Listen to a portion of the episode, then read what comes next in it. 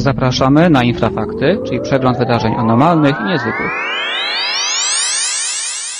20 grudnia, rok 2009.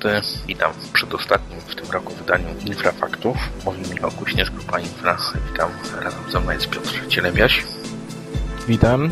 W tym tygodniu mieliśmy wyjątkowo dużo różnych ciekawych doniesień. Chyba powinniśmy zacząć od tego najbardziej kontrowersyjnego, który dotyczy e, tego, co pojawiło się nad Placem Czerwonym w Moskwie nad Kremlem. Napisaliśmy o tym artykuł. Rzecz zupełnie e, niesamowita i to nie ze względu na to, co widać na filmie, a bardziej ze względu na to, co jest całą historią tego zdarzenia, dlatego że my żeśmy ten film z Piotrkiem widzieli już podejrzę 10 dni temu, albo i więcej.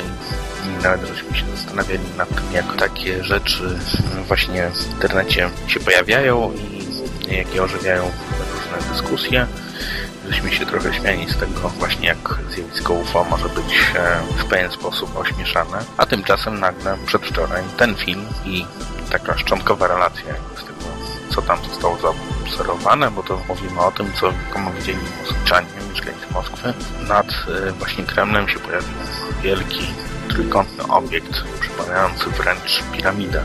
My się tak trochę śmiali, a właśnie się okazało, że to nagle trafiło do światowych mediów, bo i też polskie serwisy informacyjne nie, nie ominęły tego i pełnie poważnie zaprezentowały jako swego rodzaju ciekawostkę. Napisaliśmy no, o tym artykuł, ale nie wiem, czy to w ogóle w jakiś sposób trafi do ludzi ten przekaz, e, że tego typu incydenty są kompletnymi bzdurami. Piotrze, jak byś to ocenił? Dokładnie tak. Ja myślę, że tutaj nie chodzi o, o to, co, co pokazali Rosjanie, którzy no, umieścili w internecie dość prosty film, mm, chyba nie mając nadziei na to, że ktoś się na to złapie. Natomiast jak się okazało, mm, wiele mm, no, źródeł, wiele, wiele serwisów informacyjnych podało to jako sensacyjne zdjęcia UFO nad Kremlem, bezmyślnie przepisując, prawda, czy, czy, czy powtarzając tą, tą notatkę, która się pojawiła, mówiąca, że mieszkaniec Moskwy z samochodu dwukrotnie ukryć, uchwycił wielki obieg nad Kremlem. No oczywiście, tutaj od razu się pojawiają pytania, dlaczego on miał takie szczęście i dlaczego nikt o tym nie doniósł, bo tu nawet niektóre ufologiczne serwisy twierdziły, że obieg miał półtorej kilometra średnicy. To jest absurd, to jest zupełnie absurd. I to, i to mm, powtarzanie, prawda, tych, tych, tych bezmyślnych wiadomości to jest znak naszych czasów. Tak się będzie działo coraz, coraz częściej. Natomiast aż dziw bierze, że nikt tego, nikt tego, nikt nie pokusił się o komentarz, nawet o linijkę komentarza. Znaczy pan Nick Pop e, się pokusił. Pan Nick Pop, tak, powiedział, że to jest najba, naj, naj, najwspanialsza rzecz, jaką w życiu widział, że to jest dowód, to jest wielki dowód, natomiast, no co, no co pan Pop pewnie nas nie słucha. pewnie nas nie słucha, ale no apeluję do niego, puknij się pan w głowę.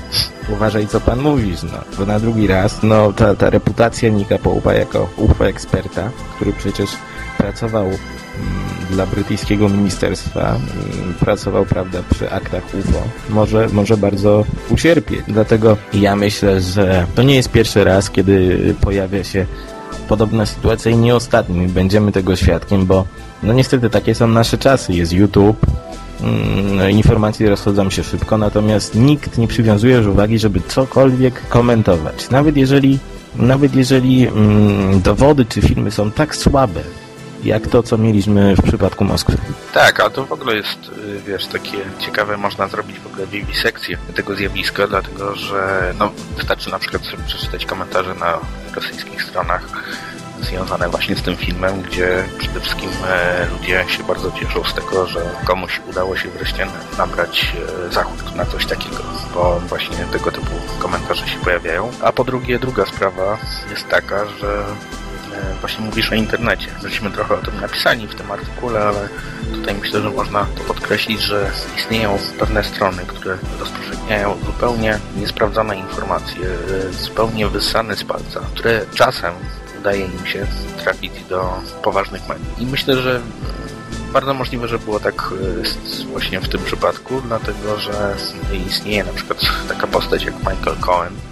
Niestety, i to mówię z dużym smutkiem i rozczarowaniem, czytowany czasem przez e, polskich e, poważnych ufologów, który wypisuje kompletne bzdury. Żeśmy, robiąc, że tak powiem, research w sprawie tego UFO nad Kremlem, żeśmy natrafili na najnowszy news, który się pojawił o UFO nad Józefowem Roztoczańskim. I co tam widzimy, Piotrze? Widzimy tam jak zwykle nic ciekawego. Prawdopodobnie jest to jakaś forma y, ogniowej zabawy, to znaczy prawdopodobnie ktoś biega sobie z, z pochodnią i roznieca ogień, natomiast ma być to mm, spektakularna manifestacja niezwykłego obiektu. No wątpię, czy, czy pan Cohen używa głowy do myślenia, bo y, jeśli zapoznamy się z biografią tej postaci, to pan Cohen jest UFO-kontaktowcem, to znaczy on, on to już przejrzał te wszystkie plany kosmitów, on wie skąd pochodzą i daje te wszystkie UFO pierdoły na potwierdzenie, że, że prawda, oni istnieją. Natomiast to, co widzimy z tym filmem nad Józefowem, on został po prostu wyłuskany w internecie, gdzieś y, znaleziony mm, z Ale racji to- tego, Ale dodał bardzo szczegółowy opis. no, dodał taki dość szczegółowy opis, między innymi jakie stworzenia możemy napotkać w Roztoczańskim Parku i tak dalej, jakie są tam gatunki żab i ptaków. Natomiast oczywiście, no, pan Cohen łapany był na różnego rodzaju bzdurach. To jest w ogóle ciekawa postać, bo to jest dość nowa postać, ale Jak on się pojawił jakiś rok temu. no, która zrobiła dość, dość znaczną karierę. Wiele osób go czytuje, co ciekawe. Natomiast y, uważam, że, że, że, że jest to zupełna pierdoła. Pan jest zupełnie niewiarygodny. No i cóż, no, no, no, pr- przychodzi tylko ubolewać nad tym, że mm, takie strony istnieją. A niestety jest ich wiele, bo my tutaj no, chyba tylko z, z grzeczności nie, z grzeczności nie środowiska, bo w Polsce też są takie strony, które mm, no, po prostu podają bezmyślne informacje, powołując się na swoje, prawda, na, na swój jakiś tam autorytet. Y, Istnieje pewien dziennikarz, y, który, mm, y, no, y, prowadząc kiedyś audycję w tej znanej stacji radiowej, dziś, prawda, serwuje swoim czytelnikom zupełne, zupełne, no, nie ukrywajmy, zupełne idiotyzmy. I no jeżeli człowiek, który prawda, powołuje się na swoją wiedzę, to na, na autorytet i prawda, na, na- swój związek ze sprawami paranormalnymi, to dlaczego dzisiaj staje się źródłem dezinformacji? No, wydaje mi się, że, że jest to ogólnoświatowa tendencja. Nie wiem z czego ona wynika. Albo z braku czasu do głębszej refleksji, albo po prostu z braku e, wiedzy, z niemożliwości dokonania syntezy całości prawda, zjawiska UFO czy, czy, czy innych. No a także przede wszystkim z tego, że dzisiaj nie ma już takich jakichś wielkich przypadków, dlatego musimy rozdmuchiwać te małe. Tak, dokładnie. Zajmujemy się tymi małymi, oczywiście nie tym przypadkiem z Kremna, bo e, przypadkiem z Kremna, bo e, żart, na który jak słusznie Rosjanie się śmieją, dali się nabrać ci z zachodu. Ale może powiedzmy parę słów jeszcze o czymś bardziej poważnym. Otóż pojawiły się nowe badania związane z całunem turyńskim. Żeśmy o tym pisali wielokrotnie, bo co, co rusz pojawiały się jakieś nowe fakty, ale tym razem e, fakt jest chyba dosyć taki mocny, bowiem mówi się o odkryciu też całunu w okolicach Jerozolimy. Prawdopodobnie chodzi o jakąś ważną postać e, hierarchii żydowskiej, która e, pochowana została okryta całunem. To było, odbywało się w e, czasach dokładnie tych, kiedy żył e, Jezus i naukowcy stwierdzili, że jest zupełnie inny od całunu tego słynnego turyńskiego. Dlatego, że jest po prostu dużo prostszy, ma dwa sploty, natomiast całun turyński jest bardziej skomplikowany. I czy to ma, Twoim zdaniem, Piotrze, podważać e, wiarygodność całunu turyńskiego jako rzeczywiście świętej religii? No, która to już y, informacja o całunie turyńskim w tym roku? Ja myślę, że któraś z kolei i przynajmniej y, no, druga czy trzecia z tych na nie, która mówi, że całun turyński to niestety średniowieczna fałszywka. Ja myślę, że fałszywka. Ja myślę, że ja, które zostało ostatnio dokonane, o którym mu zostało ostatnio dokonane, o którym mu o strukturze tkaniny, to badacze sobie już od dawna zdawali sprawę, że coś tam musiało być nie tak, że to być nie tak, że to y, posiadający właśnie taką, a nie inną budowę jest y, no, wyjątkowy, a tym bardziej nie, nie jest zwyczajną chustą, jak to mm, przedstawia go Kościół, na której odcisnęły się niezwyczajne mm, wydarzenia. Tylko, że jak w przypadku wszystkich cudów y, istnieje tak zwany mm, no, status quo, który należy zachować. To znaczy cud ma pozostać cudem. Y, Jeżeli jest, to jest ikoną. e, bardzo trudno, bardzo trudno obalić, prawda, demitologizować takie zjawiska. Nawet gdybyśmy powiedzieli dzisiaj, że cały nie jest fałszywy, to i tak będzie przychodziło oglądać go, będą przychodziły oglądać go miliony wiernych. Tak samo jakbyśmy powiedzieli, że ojciec Pio y, no, fałszował swoje stygmaty, ale i tak wiele osób będzie w niego wierzyć. Jeżeli powiemy, że Fatimie nie doszło do cudu maryjnego, to i tak będą ciągnąć tam pielgrzymki. Jest to siła wiary. No, z nią można walczyć rozumem, ale i tak jest to bardzo trudne. Mm, Na przykład spójrzmy, co się stało ze słynną Sokółką. Jakaś rozegzaltowana pani profesor, która dostrzegła w kawałku y, pleśni y, ludzkie serce, no przyznała się do błędu, ale co więcej, no, mieliśmy cud, okazał się humbugiem i, no i, i nic, no, jesteśmy w domu. Tak, Tam gdzie a, zawsze. Czekamy na inne cuda. tak, a mi się przypomina ten e, fragment e, z artykułu, e, który żeśmy opublikowali o gigantach w Ameryce, gdzie właśnie mimo tego, że gdzie były eksponowane ko- rzekome szczątki giganta, gdzie było wielkimi literami napisane, to jest, to jest tylko jakby rekonstrukcja, to jest nieprawdziwy szkielet, to tak jak było napisane w artykule, e, pewne małżeństwo, kiedy wyszło z tego namiotu, gdzie to było eksponowane, kiedy żona zapytała męża, czy myślisz, że to było prawdziwe, to powiedział, że z pewnością tak. Także tak to wszystko wygląda i niestety e, ludzie łakną po prostu jakiejś sensacji, czegoś niesamowitego. E, I z pewnością też całun będzie całun turyński e, jeszcze wiele lat e, jako e, właśnie święta relikwia. Może powiedzmy parę słów o tym, o informacji, która do nas dotarła dotycząca Atlantydy.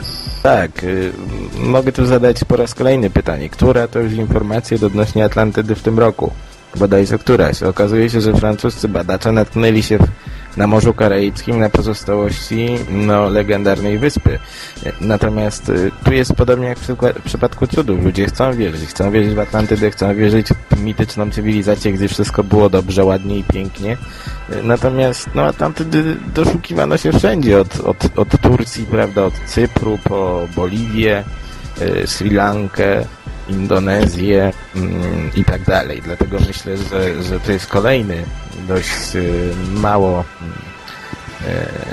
mało wartościowy news. Warto jednak także powiedzieć, że w okolicach, prawda, które tam były wspomniane, czyli na Morzu Karaibskim znajduje się tak zwana Bimini Road, czyli podziemna, podziemna, podwodna struktura mm, przypominająca brukowaną drogę, która uważana była niegdyś za pozostałość jakiejś, po jakiejś mitycznej cywilizacji. No raczej jest to twór, naturalny, podobny do wielu innych, ale z pewnością sprzyja pojawianiu się kolejnych kontrowersyjnych twierdzeń odnośnie mitycznego lądu. Mhm. No cóż, no to tak jak e, żeśmy mówili na początku, było trochę tych wiadomości, jeszcze mieliśmy więcej, bo no ale już chyba opowiemy o tym za tydzień. E, chodzi mi między innymi o okaleczenia zwierząt, o których donoszą e, właśnie nasi koledzy ze Stanów Zjednoczonych i z Ameryki Łacińskiej. Ale to tak jak mówię, to już może o tym powiem za tydzień, także dziękuję Ci Piotrze i zapraszam za tydzień na ostatnie wydanie Infrafaktów w roku 2009. Ja również dziękuję i przypominam, że będzie to wydanie podsumowujące cały 2009 rok. Zapraszam. Tak jest, będzie to wydanie trochę dłuższe niż zwykle. Ja zapraszam na naszą stronę www.infra.org.pl Jeśli macie Państwo jakieś relacje, doniesienia, obserwacje, proszę pisać na e-mail infra.epoczta.pl Dziękuję i zapraszam za tydzień. Zapraszam za tydzień. Słuchaliście programu Michała Kośnierza i Piotra Cielebiasia, realizacja Grupa Infra.